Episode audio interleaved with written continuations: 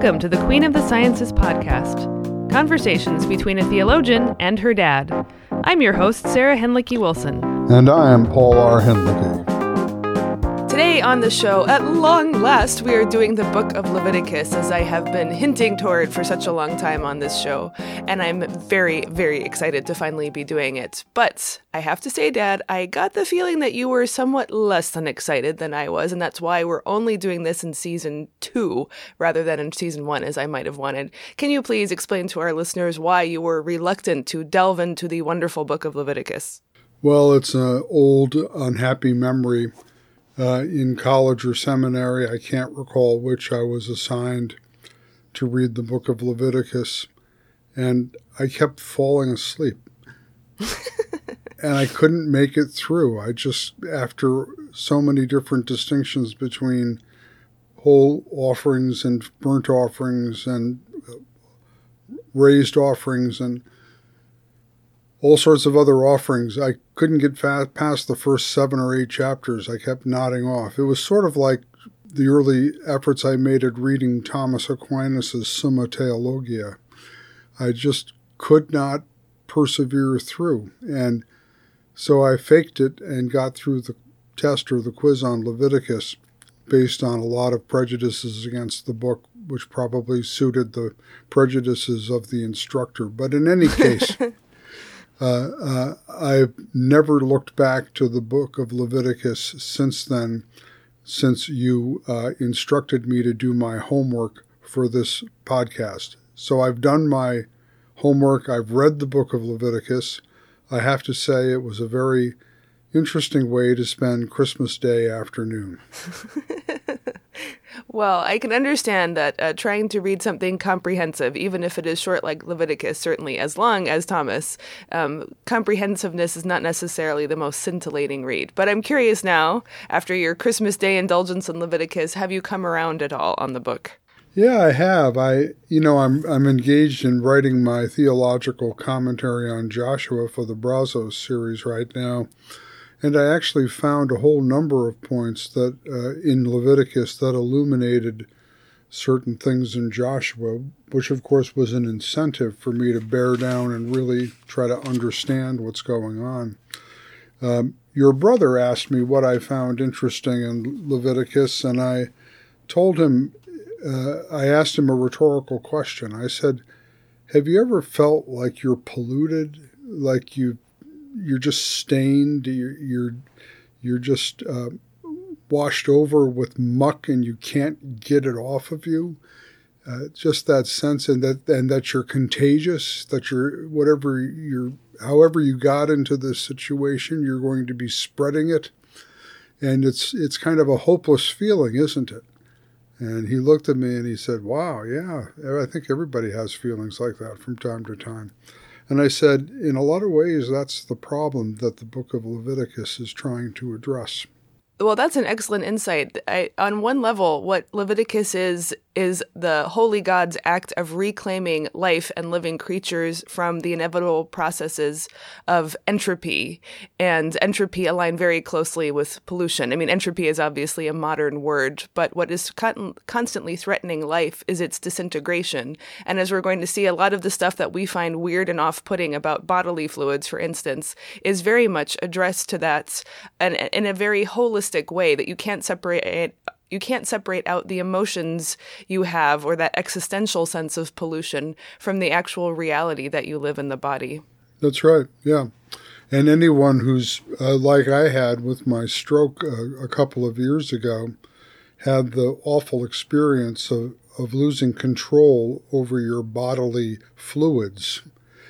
You know that the way that this soils you uh, is so humiliating, so disgraceful and even though you can't moralize about it, obviously it's not a question of moral good or evil, nevertheless, you feel disgusting and disgusted. Yeah. Well, and the moral the moral qualities actually don't attach to those things in Leviticus. What's remarkable in Leviticus is how easy it is to fix the problem of pollution from a divine perspective. Mm-hmm. It is not heavily weighted towards morality. There are definitely moral concerns in Leviticus, but again, this is a much more holistic picture. And honestly, I would say the kind of standards we have now for cleanliness, how often you're supposed to shower, how your hair is supposed to look, how you're never supposed to smell and so forth are far more demanding than anything Leviticus would have expected of people.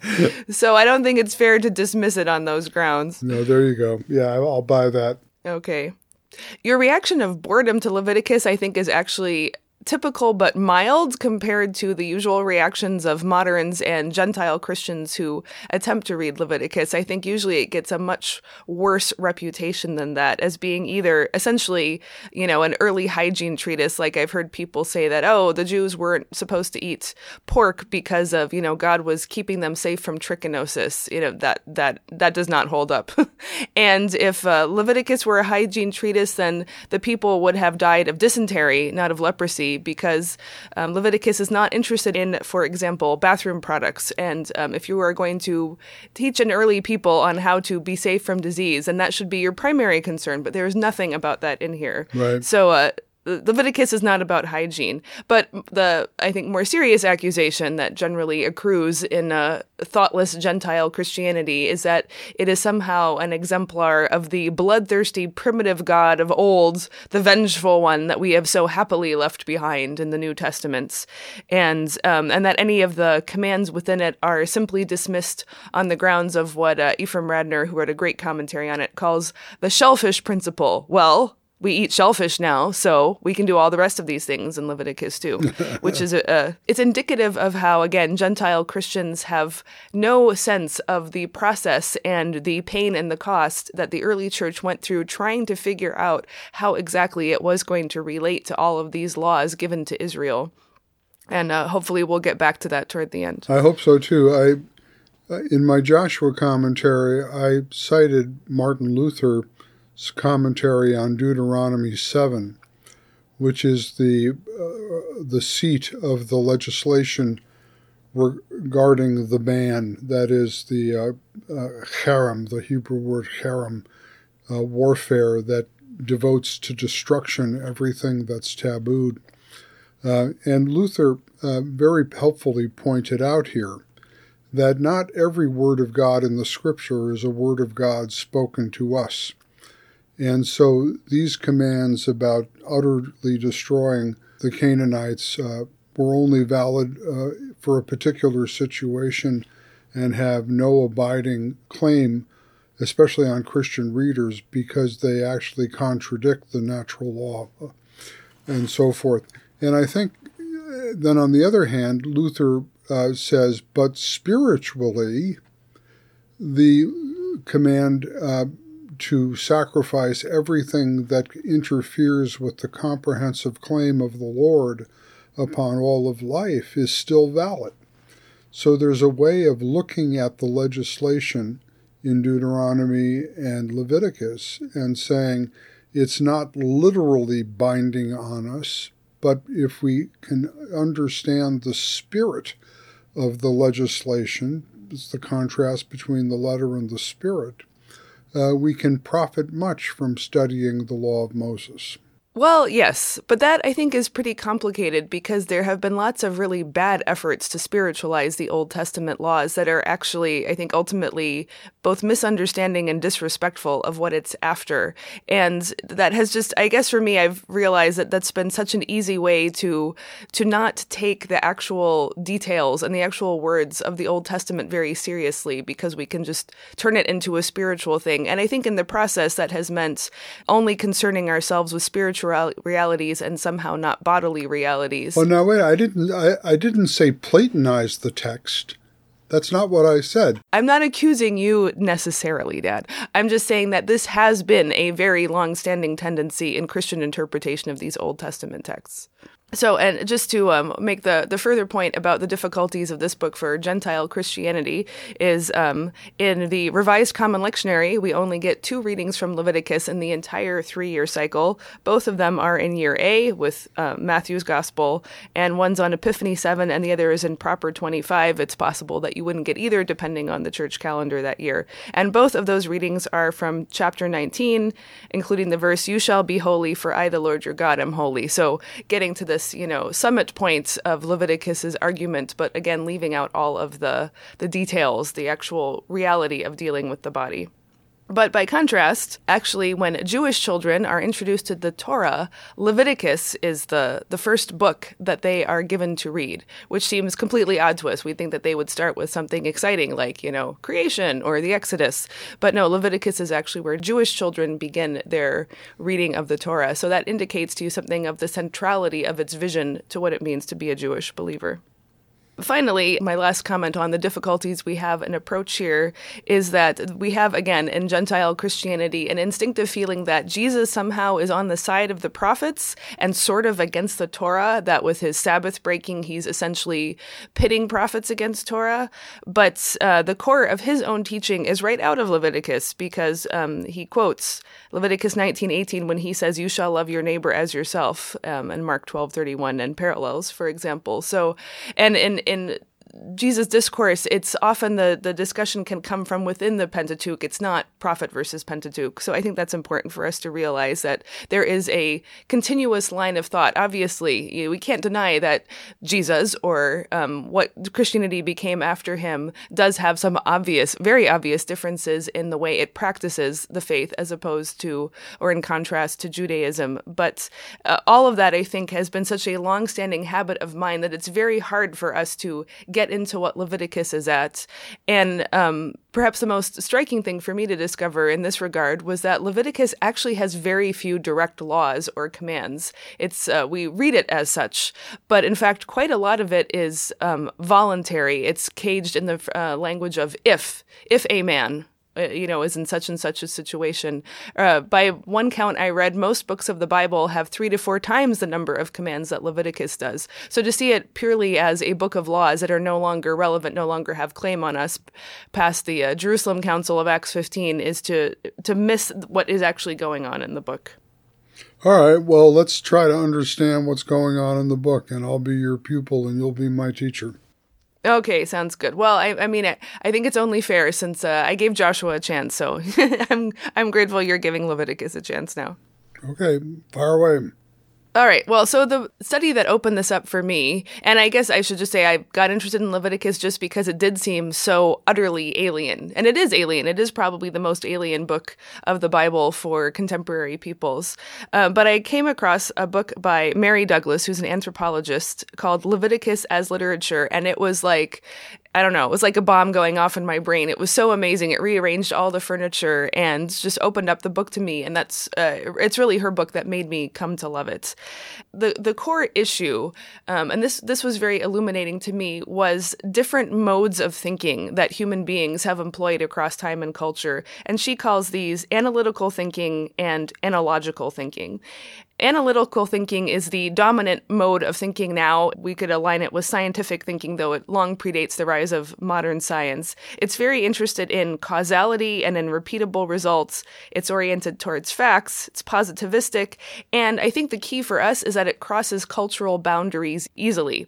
Because, for instance, um, in analytical thinking, we can develop, for example, a concept of hospitality. And then we could say that uh, hospitality in one society is inviting someone out to dinner at a restaurant. But in another society, it's bringing them to your home and slaughtering a goat and giving them the liver. If you look at the superficial features of these two things, uh, elegant restaurant dinner versus uh, murdered animal and offal, you would say, what does the one have to do with the other? They're completely incomprehensible to each other. But if you create the analytical concept of hospitality, you can step back and say, ah, these are actually the same thing, but they have different forms. And that's one of the reasons why analytical thinking is so dominant now, is because we live in so much more than ever a globally connected world. We need to be able to step back from the immediate phenomena of human behavior to try to figure out what's going on. Obviously, like I said, it works well with science, um, with engineering, and um, in many uh, legal structures, again, it's you separate the principle from the act and try to think through, you know, logically what is their relationship in this way. So that's kind of our fallback position in our culture today. But what um, Mary Douglas talks about in analogical thinking is also ancient um, and still present, though not in the same obvious and dominant way. But it thinks more in aesthetic terms and relational terms or positional terms, which means that things gain meaning by where they are placed in relationship to other things. So, for example, think of a table setting. Why is the fork on the left and the knife and spoon on the right? I don't know. You could probably find a reason, but it wouldn't matter. The knowing why it evolved that way would not make any difference to your perception of it. But you know when you see a beautifully set table arranged in a certain way that there's a kind of harmony and attractiveness to it. Or a stoplight, you know, there's an arrangement of the signals, you know, red on top, yellow in the middle, green on the bottom. If those were mixed up, even though you know perfectly well green means go, if the green was at the top, it would completely throw you because its position was wrong. Or if you think about music, uh, Bach's fugues, for example, um, it's all about uh, the. I mean, the, the, essence of music is the arrangement of notes in relationship to one another. That is what creates the beauty. You can't just take all the notes in toccata and fugue in D minor and rearrange them and expect to have the same effect. But you say, well, all the same notes are there. What's wrong with it? No, it's the relationship of the one to the other. And so it's actually this kind of thinking that this analogical thinking, as she calls it, that is more the source of meaning for us even though we tend to be facts first in our orientation, meaning does not really admit very well of factual analysis or positivistic analysis. In fact, positivism is opposed to the whole concept of, of meaning on that on that ground. But actually, what kind of speaks to us and moves us functions more on this analogical way, um, the way stories move us in the way that a dry recitation of facts do not. And that is how Leviticus works. So, what makes it hard for us to access Leviticus is that it gives no analytical rubric for understanding itself or applying it to our time or our, our Christian faith. There are absolutely no directions or user's manual on Leviticus how to make that analytical move. We have to figure that out out and do it. And we have no choice but to do it because of our enormous cultural difference from Leviticus. But in order to get what it's doing is we, we can't assume it works analytically because it doesn't. It works analogically. And so to, to open up the book, we have to see how the classifications and the cumulative progress of the book in its position of each particular part is building up to a portrait of the Lord and his relationship to Israel. All right, that sounds plausible. You mean there's a narrative progression through Leviticus? It's not just one thing after another. No, in fact, there is a very, very deliberate progression through the book. And if you like, I can tell you about that right now. Yeah, I'm, I'm your pupil. Teach me. Okay. All right. So the book itself takes place over the course of about a month and at the foot of Mount Sinai. So it's right between the construction of the tabernacle and Exodus and then the resumption of normal action in Numbers. And Sinai is the key word of the book. It pops up at important places and is the very final word of the book. And Sinai is basically the icon that is stamped onto Leviticus and all of the important things that Leviticus talks about. So if you think about Sinai, you remember from the Exodus story, there are three zones of Sinai. So there's the bottommost zone that Israel can gather around, and then there's the middle zone that Moses and later the elders are allowed to ascend for their converse with God, and then the topmost part is for God only. And that, that image or icon of Sinai is the, in a way, the dominant motif of reality for Leviticus. Sinai is on and in everything. So, for example, Sinai is the structure of the tabernacle. So, same thing. There is the approach around the tabernacle, there is the part for the priests, and then there's the Holy of Holies, uh-huh. which only the high priest can go on once a year. That is supposed to recreate Sinai on a local level, but it has the same, same zones and the same warning about transgression.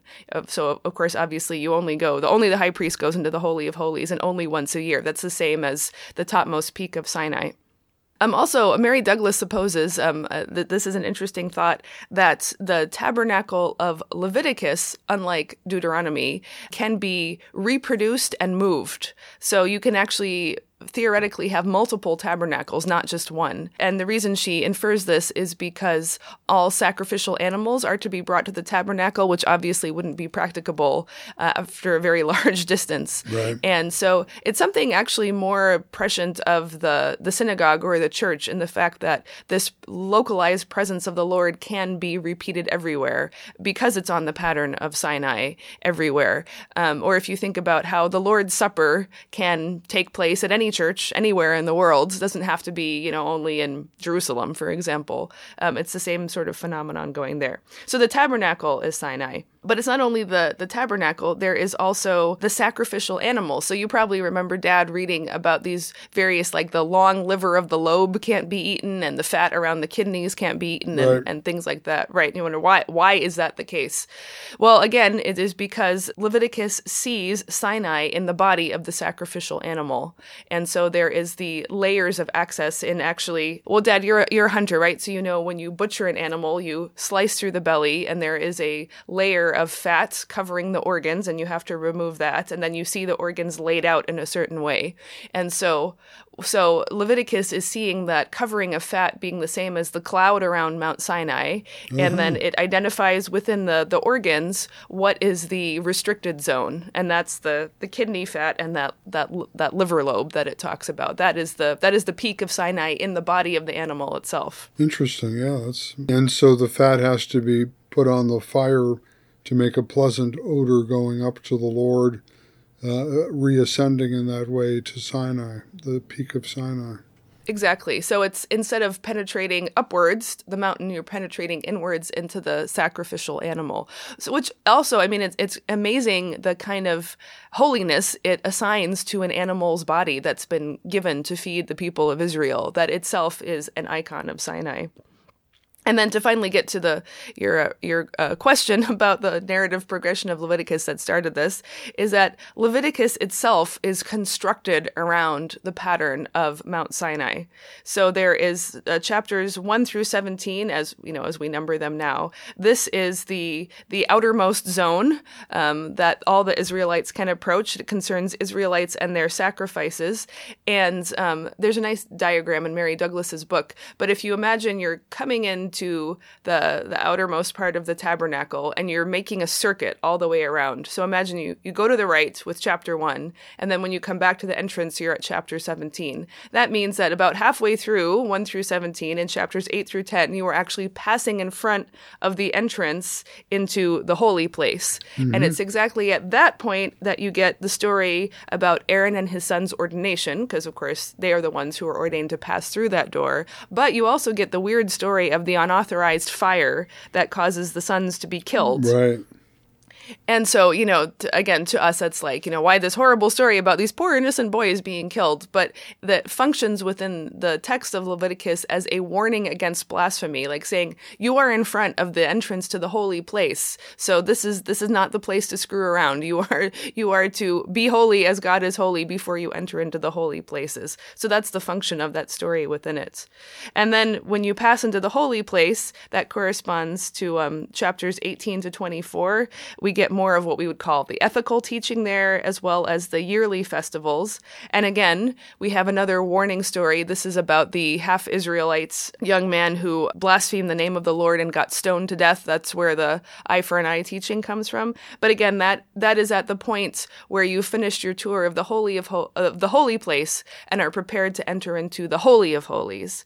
And then finally, chapters 25 to, through 27, the last three, are the most holy place.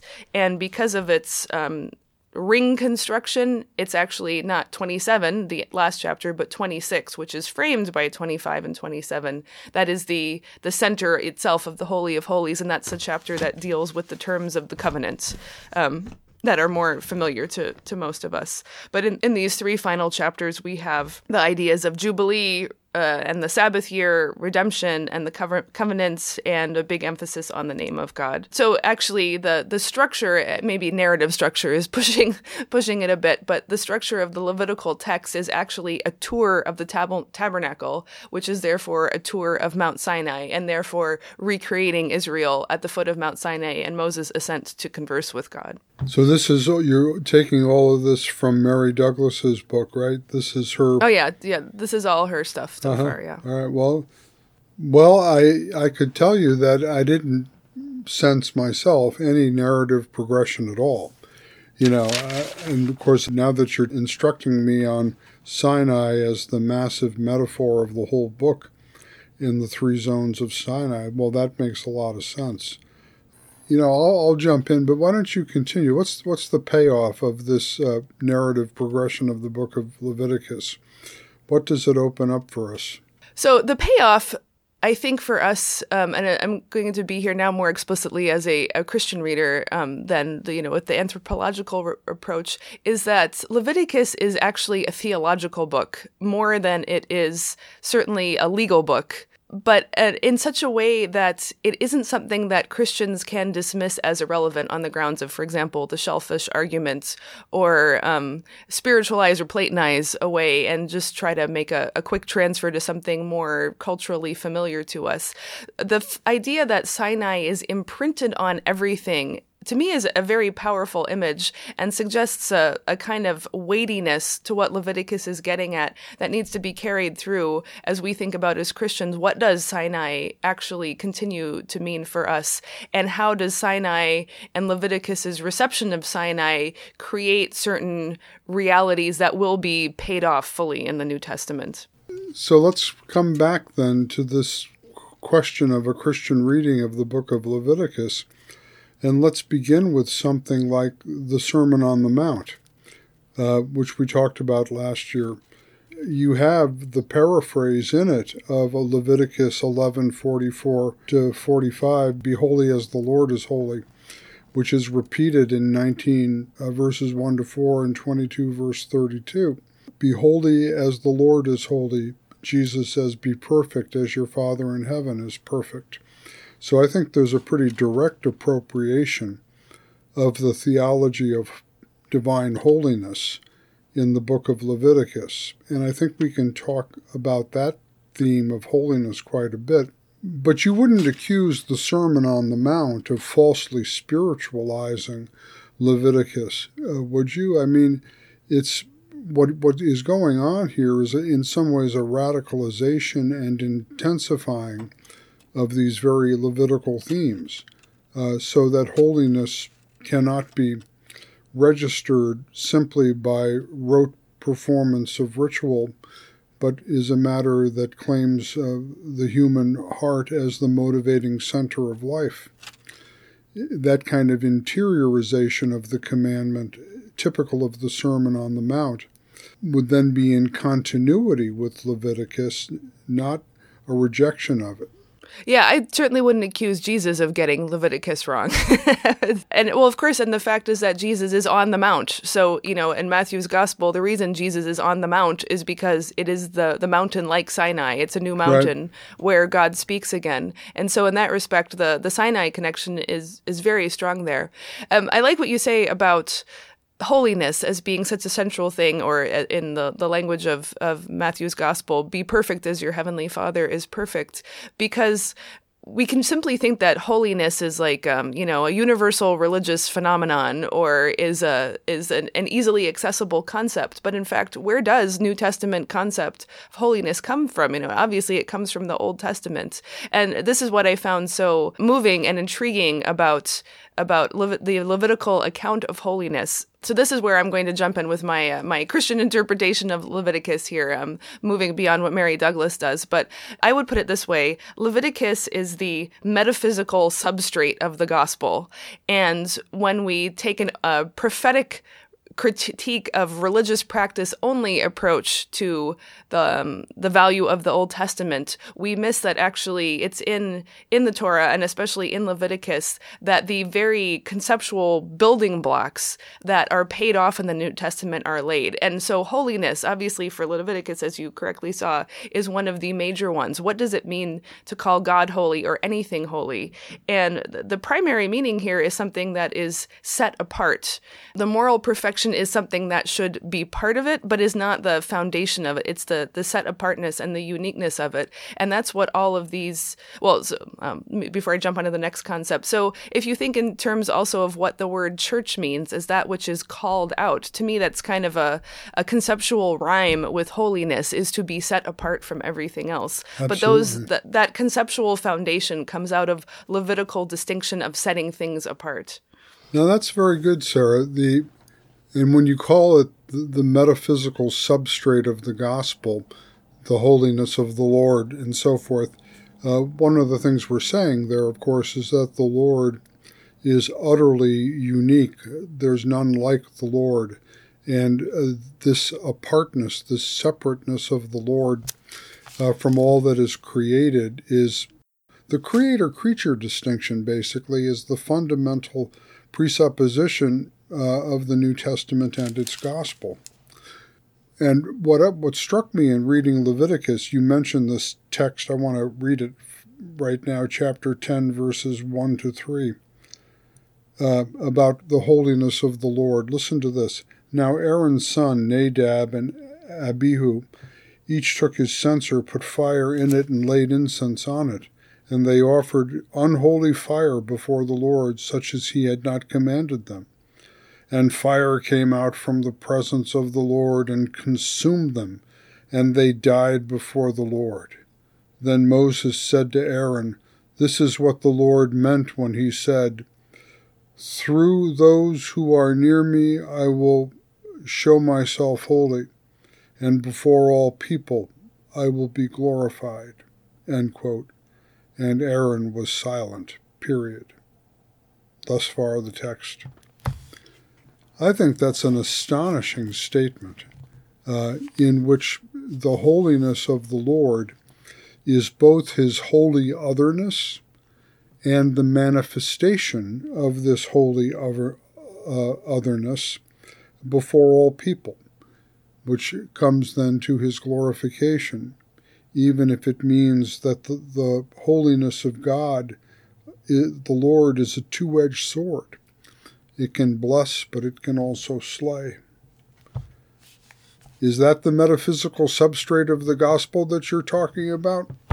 That is certainly one of the pieces for sure. And I think that's why you see the the urgency but the particular direction of of New Testament ethics, which is that it, it is always founded in who God is. That is the the primary reality. But out of it, then, because God does choose to uh, intermingle His own life with human lives and therefore sinners' lives, there has to be some corresponding um, claim and transformation of the human beings who are affiliated with God. Um, otherwise, it's you know it pollutes, to use the language earlier, in a very profound sense sense. It it pollutes God's reputation and God's presence among us. And there are simply far too many examples of people claiming to speak on God's behalf who have done and continue to do incredibly evil things to deny that connection. Okay, um, so what we're saying then is that according to the testimony of Leviticus, the holiness of God the holy otherness of God, who nevertheless wills to manifest that divine holiness as glory before human creatures, is the indispensable presupposition of the New Testament message of the paradoxical justification of the ungodly. How's that? Excellent. Couldn't have said it better myself. But there are more metaphysical building blocks here. Can I give you a few more of them? Please do. Okay, so another example is that in the New Testament, there is actually quite a bit more reference to Jesus' blood than to Jesus' death. The imagistic focus is on Jesus' blood. Now, why is that? So, as I've sort of uh, set it up in the last two episodes, talking about the crucifixion and Anselm's doctrine of the atonement, you know, one of the questions that I've been raising again and again is why? Why did God have to or choose to solve the problem of human sin in this way? And we gave lots of other, I think, think, very excellent and illuminating answers. But I think perhaps the foundational answer of them all is because Leviticus created the world in which blood was the material by which atonement is made. And this is the most continuous theme, especially where sacrifice, well, even, even the concept of sacrifice, again, though it's a human universal, the reason why the New Testaments tells us about the sacrifice of blood of Jesus Christ is because in Leviticus we understand about how offerings work, how sacrifices work, what it means for blood to be shed, and how it sets things right. So, for instance, the Levitical prohibition against consuming blood is because blood itself is life. There is a complete overlap in meaning and reality between blood and life, and obviously, if you if you know you lose too much blood, you die, and anyone who bleeds instantly attends to it. There is nothing that grips your attention faster or stops you in your tracks than discovering that you are bleeding because it is your life. It's your life coming out of you and so that that creative the the reality created around blood is something that Leviticus gave to us. And you know a book like Hebrews remembers that better almost than any other book of the New Testament. For instance in I think 922 it says without the shedding of blood there is no forgiveness of sins. Well why is that? It's not a an independently ascertained principle of reality. It's a levitical reality that God created the body God created blood and then God gave blood in order to bring us back to him when we have gone awry. And so you see this progression in Leviticus of the the offerings that individuals can bring, and then the necessary sacrifice that the high priest makes on the Day of Atonement. And then the argument in Hebrews, of course, is that the final sacrifice, the final giving of blood that covers for all sins, is the one of Jesus Christ's blood that is given for us. Okay, that's interesting for a couple of reasons. 1711 in Leviticus says, Blood is the life of the flesh and that's why it's taboo. That's why you're not allowed to eat it in the kosher uh, rules Leviticus is giving. But it's also that that blood is holy to, to the Lord. In all the sacrifices, the priest takes the blood and sprinkles it on the altar uh, in various ways or into the fire or something like that which is, I guess, a sign that the blood, meaning the life of the sacrificial victim, is being returned to the author of life, the Creator. I think this association is also difficult for modern people, not only because it's gross, but because some of the imagery in our hymnody that has lifted up this theme is uh, really gross. Uh, the Isaac Watts hymn, I'll quote from memory There is a fountain filled with blood, drawn from Emmanuel's veins, and sinners plunged beneath that flood lose all their guilty stains. I mean, that's macabre, isn't it? Uh, I don't know. I mean, it comes from an era where people probably saw and dealt with blood a lot more. Are, are, you sure it's gross or is it just that we're too delicate? I mean, you're a hunter, you deal with blood regularly. Yeah, but I don't want to dive into a pool of it. and somehow think that's going to make me clean. Well, maybe you're inadequately Leviticized. I don't know. okay, keep working on me, girl. We'll see how this goes. Okay. Well, I'm just saying it's it's it's an easy thing to dismiss when we live in a world where we never have to see blood because we give birth at hospitals and we send people to die at hospitals and our animals are slaughtered for us and then appear on nice little styrofoam packages. We don't have to see blood almost ever. And so I th- that's what makes me uncomfortable with just dismissing what that imagery might have meant to an earlier generation who had to face it regularly, whose whose you know brains couldn't help but be colonized by images of bright red blood. Quite, quite. You know, I can tell a little anecdote about that. Here at Roanoke College, some of my colleagues teaching world religions put up a series of photographs illustrating, very nice photographs illustrating practices of the world religions and several of the photographs showed rather graphically, uh, in an is- Islamic context, the sacrificing of a goat the um, act of, of slitting its throat and bleeding it out, preparing it uh, for the meal as a religious act and so forth. And there were objections. This is a trigger warning, trigger warning, a bloody scene on third floor of Weston Roanoke College. You know, so I, I kind of get what you're saying. And I think historically, it's very important if we're to appreciate Leviticus to grasp that it's not a punitive blood that's somehow paying for or compensating for the sins of the guilty, but this is an offering of the lifeblood that is cleansing those who have been polluted by the exigencies of embodied life. Yeah, I think that's really important to say that. So actually, the animals are not who are sacrificed are not considered guilty. They're not, you know, it's not. You're as you said, it's not punishment on them, and that God is the one who gives the animal in order for you to give it back to God again. So God is providing the entire structure here. It's not something you're doing to placate an angry God, uh, like out of your own will or something. That God actually establishes how to deal with this problem, and then you are offering back the lifeblood to Him rather than consuming it yourself because it is his in recognition of his. The case of the animal that does bear sins, the goat Azazel, actually is not killed. It's basically slapped on the butt and sent out and left to the to the wilderness somehow. So it's quite interesting that the sin bearer in this in that particular case is not killed. The blood is not shed. So that that is a really good point. It doesn't have this punitive quality, but this more like this return of life to the source of life kind of thing. It's also interesting to note that again, unlike Deuteronomy, for Leviticus, um, every single killing of an animal is an act of murder unless it is brought as a sacrifice to the Lord. So there is not a sort of willy nilly permission that, okay, these are the animals that are okay for you to eat, and um, therefore, you know, take them whenever you want. No, actually, even killing a cow is murder unless it is brought to the Lord and sacrificed there, which also means that every time you shed blood, you have to be in the presence of the divine. And then when you eat eat the meat from it, you are basically having a meal with the Lord Himself. So again, the Leviticus takes creaturely life very seriously, and not just human life, but animal life. And further, while, while I'm on a roll here, um, the word that is often translated as abominable or detestable in Leviticus is not the same word that's translated by those English terms in Deuteronomy. The word in Leviticus is tame, from the Hebrew word, and it's almost unique to Leviticus. It seems to be and it seems to have a very different resonance than the abominable or detestable term of De- Deuteronomy and elsewhere. It seems to mean more like off limits or something you should shun. But there is no suggestion in Leviticus that you shun them because they are are filthy or disgusting or revolting to eat, like or like the word unclean would suggest. It simply means that these are not given to you. You you are not to eat them because they are not for you to eat.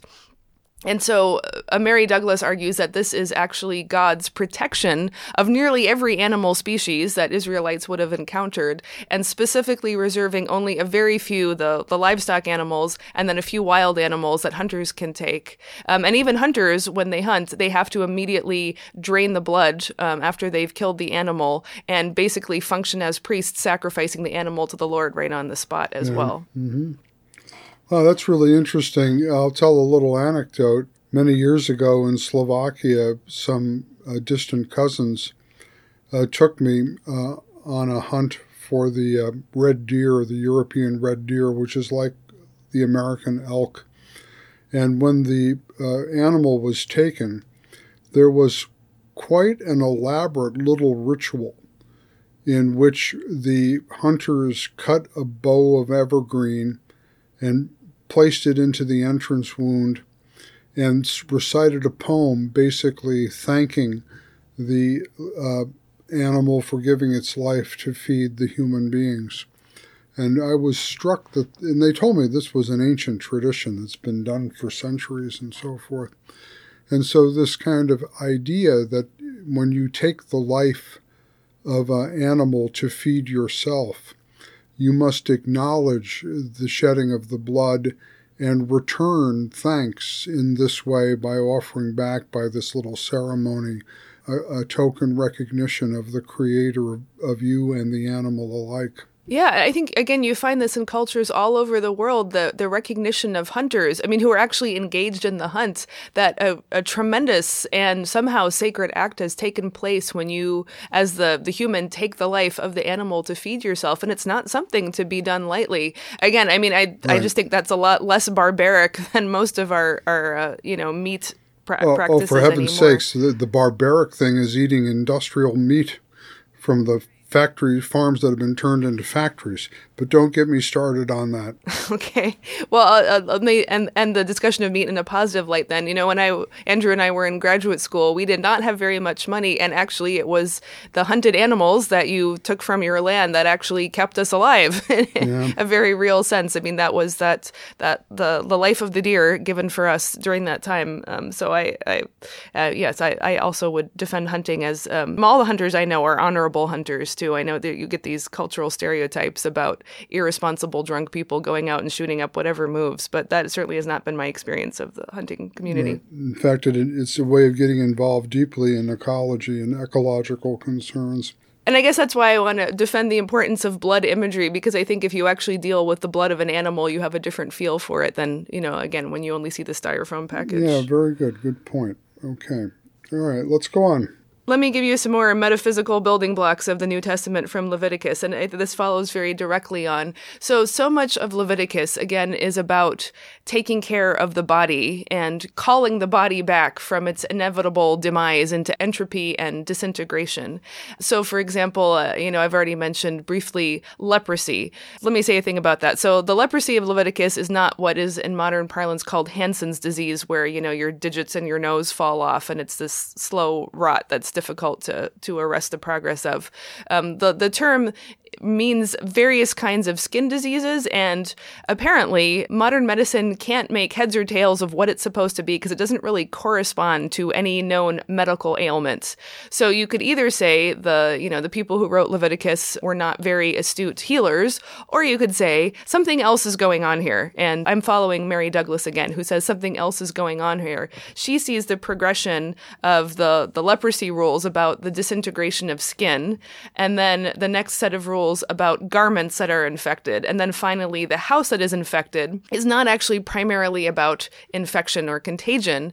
It's a way, again, in the analogical form of thinking, to assert the necessity of shelter for human survival. So your first shelter is your own skin. And so, in a way, what the, the leprosy laws are actually informing you of the fact is that you are your skin. And that is the limit between you and not you, and that is a holy limit. So if anything happens to disintegrate or break down or violate that limit, something is terribly wrong. So it could be something like disease that causes the skin barrier to go wrong. And obviously, again, we know if you get a cut, what's the first thing we do? We put disinfectant on it or we wash it because we know that the violation of that skin boundary is deadly for us. Uh, we will disintegrate if it is not dealt with. Um, if you think about crime, crime is refusing to, uh, like physical assaults, is refusing to respect the boundary of your skin someone has violated that in a way that they're not supposed to. By contrast, sexual intimacy is a merger or a, a, transgression of the of the skin boundary in a way that is authorized, but is of such tremendous impact that it can actually give rise to a new skin, which is a new human life. And that's why it's so important to regulate and maintain those distinctions as well. And that's why Leviticus is concerned with the bodily fluids that either give rise to life, coming from males and females, or bodily fluids that signify that life is leaking out, namely namely blood. All the other things, like your snot or if you throw up, no interest whatsoever in Leviticus. Mm-hmm. So and then and then again, the garment is the next layer of protection around you uh, that keeps you safe and whole. And finally, your house is the third layer of shelter. And again, you can see that tripartite structure, like with Sinai. You know, in a sense, you could think of your body as the holy of holies. Um, and I think in you see a very direct correspondence between that and Paul's comment that your body is a temple of the Holy Spirit. I think that uh, again, is that metaphysical st- substrate is there. So all of which to me says that taking the body with such ultimate seriousness as the site of the reality of God's work um, that comes to full flower in the resurrection of the body in the New Testament. I see a, a direct line of continuity there. There's lots of options for salvation out there that are body unfriendly or body indifferent, but the New Testament's picture of salvation is the bodily resurrection in order to have bodily community with other people. And um, and I know in, in previous episodes episodes, Dad, you've talked about how bodiliness is the thing that we share. Again, I see a, a line coming right out of the Levitical concerns about how to keep the body in a state of integrity. Wow. Yeah, that's very good. The redemption of our bodies, Romans 8. Yeah, yeah, very good. And so I guess, what about these, uh, on this connection then, about sexual morality? What can you tell me about the prohibitions to use modern language, it seems to be incest, bestiality, uh, homosexuality, and adultery. Am I right? So I, I think what's happening there again, this has to do with the integrity of the physical body um, and the potential for giving rise to life. So you know, the incest taboo is a human universal, and probably early peoples realized early on that the children that would come out of an incestuous union would somehow be um, damaged, to to say the least. But also, there's that sense of the you know the the family not branching out as families are supposed to do. Obviously, in the case of um, bestiality and homosexuality, for of course entirely different reasons, no life can emerge from it. And then in the case of adultery, there is a um, well, how can we say it? There are there are too many transgressions of the skin boundary um, where there should only be one in order to create the you know the the specific pairing of male and female that gives rise to children. I see. I mean that that would be my understanding of it. But I think actually, um, let me. This actually was a great lead into another metaphysical building block here, um, which is Leviticus's interest and distinction. Now, this this part I particularly um, give credit to Ephraim Radner, who I mentioned earlier, wrote a, a, really wonderful and very deliberately Christian commentary on Leviticus for the the Brazos series that you're writing for. And um, what he draws attention to is that distinction is the source of life that is not immediately obvious because I think we have, I don't know, maybe it's a Greco Roman thing again, um, a fallback assumption that the goal of everything is unity or union or the return to the one. Harmony is likeness rather than difference. But I know uh, you learned from Leibniz and I learned from Leviticus that distinction and difference actually is what is life um, and what is life giving one of Leviticus's interest is in contrasting pairs. And the idea in contrasting pairs is not that one is better or than the other, but that they are made different in order for new things to come forth and then to understand how each thing is God's. So for instance, obviously in Leviticus there is a distinction between the Israelites and the non-Israelites. And some aspects of that would make us uncomfortable today, both as modern human rights oriented people and probably probably as Christians. But you should be surprised by the fact that in Leviticus, actually, the sojourner and foreigner belong to God as much as Israelites do, perhaps in a different way. But there is a huge emphasis on all the things that the sojourner is allowed to partake of, participate in. You are not to oppress them anyway, um, and to treat them in a certain way. So even though they are different, they are still both gods clean and unclean. Like I, I, I, said, the animals that are off limits are not off limits because they're disgusting or God regrets having created them, but because that is not what they are given for. They are different from the animals given for you to eat. There is a difference between the, the priests and the non priests. It's not because priests are inherently better. In fact, we see almost immediately in the case of Aaron's sons that they might very well be worse. And that is certainly a recurring theme of Old Testament literature. But the priestly class is set aside in order to be the ones who make offerings offerings for the life of everyone else, not to be better. I think it's very hard for us nowadays not to see distinction as preference or distinction as classifying into better and worse, but I don't think that's what Leviticus is after. It's perceiving that reality is made up of difference. So, how do you understand the difference? And that finally goes down to the very fundamental lived experience of the difference between male and female. How is it that both are human, obviously truly human, truly gods, but are different in some very fundamental way? And so, for Leviticus, the, you know, the, the laws around sexual morality have to do really with the fact that male and female are both human, but are different, and their union gives rise to new life, which is, I mean, it's mind blowing. it seems so obvious, but it's extraordinary that this is how a new life comes about. So I think that's the metaphysical building block again, is this interest in distinction as the source of life. And then again, I would say this is something that comes to flower in the New Testament and Christian understanding of the Trinity, that God is not a monad, but God's oneness is actually comprised of distinction within. Again, I think this is something that has its roots in this Levitical way of yeah, thinking. Very good. Yeah. You can't have a beloved community without the distinction of its members from one another. It's only distinct members who can enter into a communion of love. And so, this principle of individuation that you're talking about, or of distinction, would then indeed be a metaphysical presupposition of the New Testament. Now, I don't deny, and we certainly shouldn't deny, that distinctions can be used in unethical or evil ways. That Right. is, we have abundant experience of that. But I think maybe one of the i don't know philosophical challenges of our time is to think through how to do how to claim distinction in the right way you know how to not have a unity that is homogeneity or not how not to have a differentness that is ranking of better and worse um, but a kind of distinction that admits of that, that lets distinction be re- i mean it, it's really it's really a thing. And I think we probably also have to distinguish between uh, distinguish right between distinctions that are valid and distinctions that are invalid, but also distinctions that are. I don't mean to say that there is no distinction between better and worse or good and bad. That is certainly it too. But Leviticus is often after a different set of distinctions, not good bad distinctions, but simply this difference versus that difference. And because they're all differences, it's easy to get tangled up in the head. So we we do need to bring our contemporary analytical thinking gifts to bear on dealing with this. Yes, but I don't think we should just reject the the analogical perception of difference embedded in reality and dismiss that out of hand.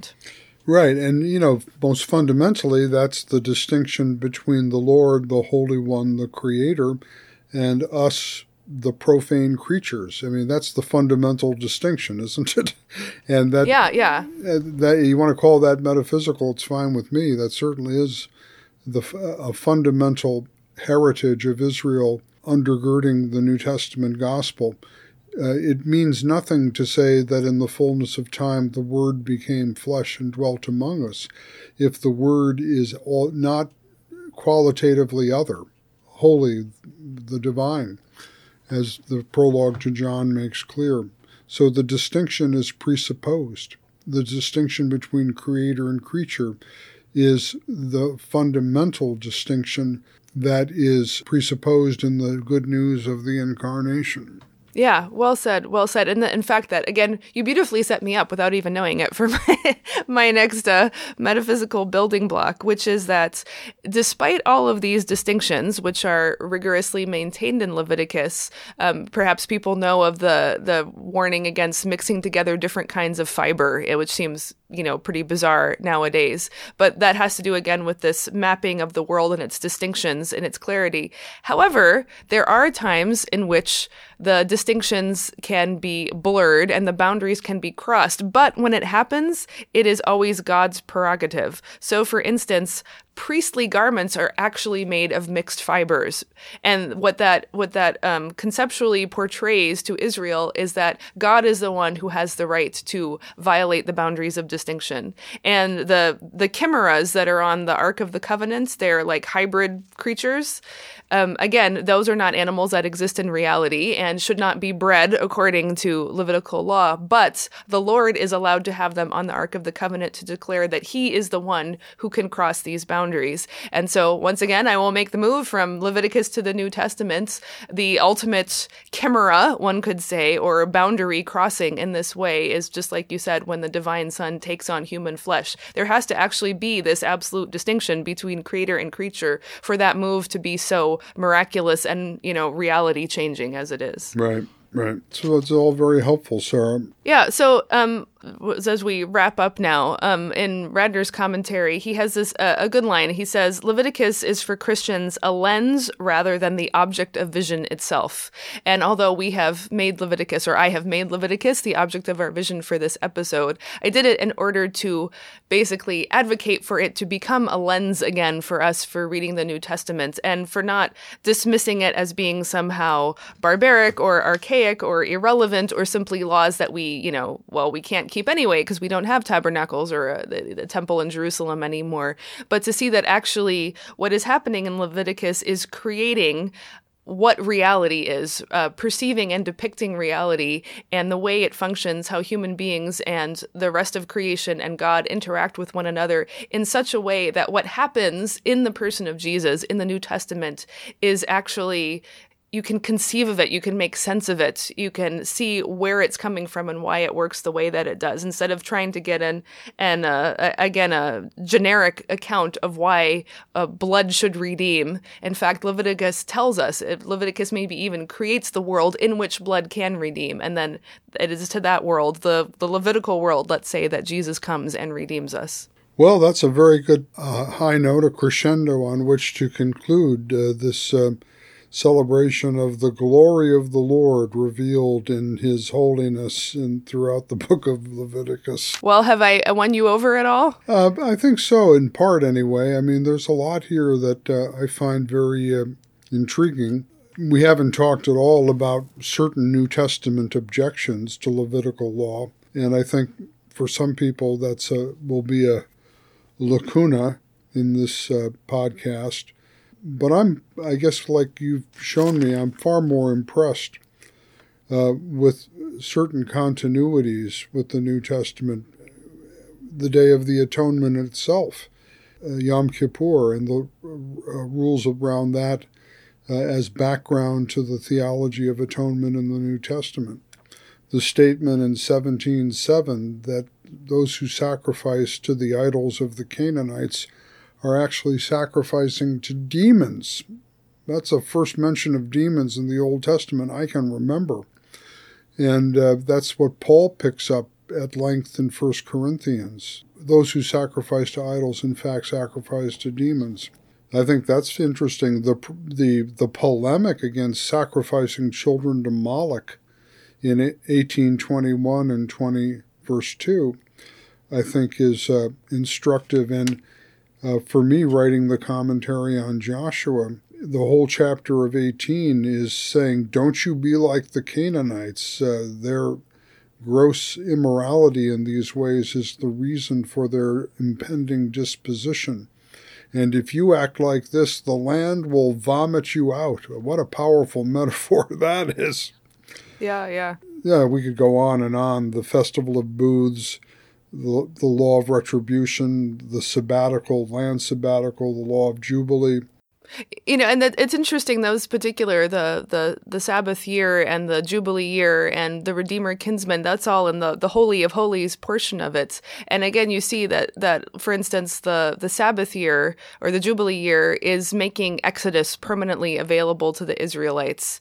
And if you again if you think about how we celebrate easter which you know is comes out of passover on good friday that is our our exodus also made permanently available to us yeah, that's right. And that's right. It's a way of living in Exodus, living in and out of Ex- Exodus liturgically with all these uh, festivals and uh, the various regulations. Uh, and the Jubilee year, chapter 25, concludes with the statement For to me the people of Israel are servants. They are my servants, whom I brought out from the land of Egypt.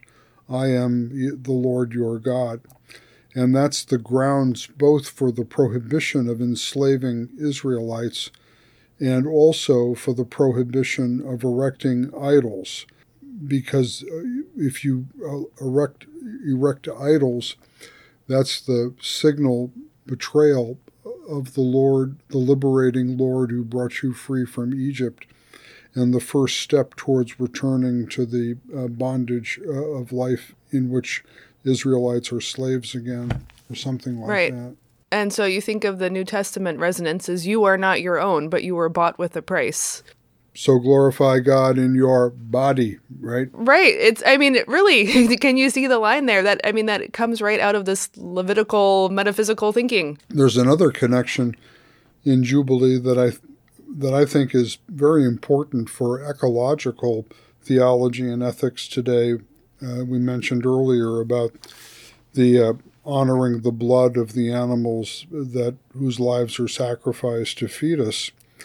The law of Jubilee requires that land that has been sold by a family in dire need or necessity must be returned to that family in the Jubilee year. And that's this idea that the land of Canaan is given to Israel not as a private commodity to be bought and sold on the marketplace, but as an inheritance in perpetuity. What a very different understanding of uh, land possession that is. In Leviticus, you have the idea that there's a covenant also between the generations that you receive this land uh, on which to make your living so that you can pass it on to future generations. That's the principle behind the return of the land that's been sold or rented out uh, to the family to whom it was originally bequeathed. And the story of Naboth's vineyard. Uh, do you remember that story where? Oh yeah, yeah. Yeah, where the king says, "I want your vineyard," And Naboth just objects and says, It would be a disgrace before the Lord if I were to sell my family inheritance. No, it's not for sale at any price. And when you think about the dynamics of our present world economy, which scholars call neoliberalism, the whole principle is everything has a price. Nothing is sacred, everything's for sale. Everything can be commoditized. So, here in the book of Leviticus, you have a profound objection uh, to that kind of political economy. So it seems to me. Yeah. I, I, have to say that's the one part I think would be hardest to actually instantiate the, uh, as, as an economist would say, the incentives are very difficult there, especially because, um, you know, talking about loans, loan forgiveness and something, you know, in year 47 and 48, is anyone giving a loan? no. and in year 47 and 48, are people trying to take the biggest loans they can? Because in year right. 49, it will be forgiven. it is difficult to see how that would play out. But again, I think this points to the fact that if we look at Leviticus, Leviticus primarily as a set of laws that are impossible to keep, whether because we don't have a tabernacle or because the incentives will not work in today's political economy. Either way, that misses the point. The point is, like you perceived behind it, the idea that there are things that should not ever have a price on them and that there is a covenant between the generations. That actually, I think, is more what Leviticus is about, is portraying this reality of these relationships to one another more than it is saying that this particular law must be observed in this particular way. Amen. And that's why I'll call it a spiritual rather than a literal reading. okay. okay. Fair enough. Fair enough. I, I, know that you don't mean it in a platonic way, so I can grant it in that that's sense. That's right. Okay, well, Dad, thanks very much for bearing with me through Leviticus. But, you know, I bore with you through Joshua, so I thought it was right. only fair. Next time, we'll try to do an Old Testament book that is uh, equally fun for both of us. All right, we'll do that. What's next?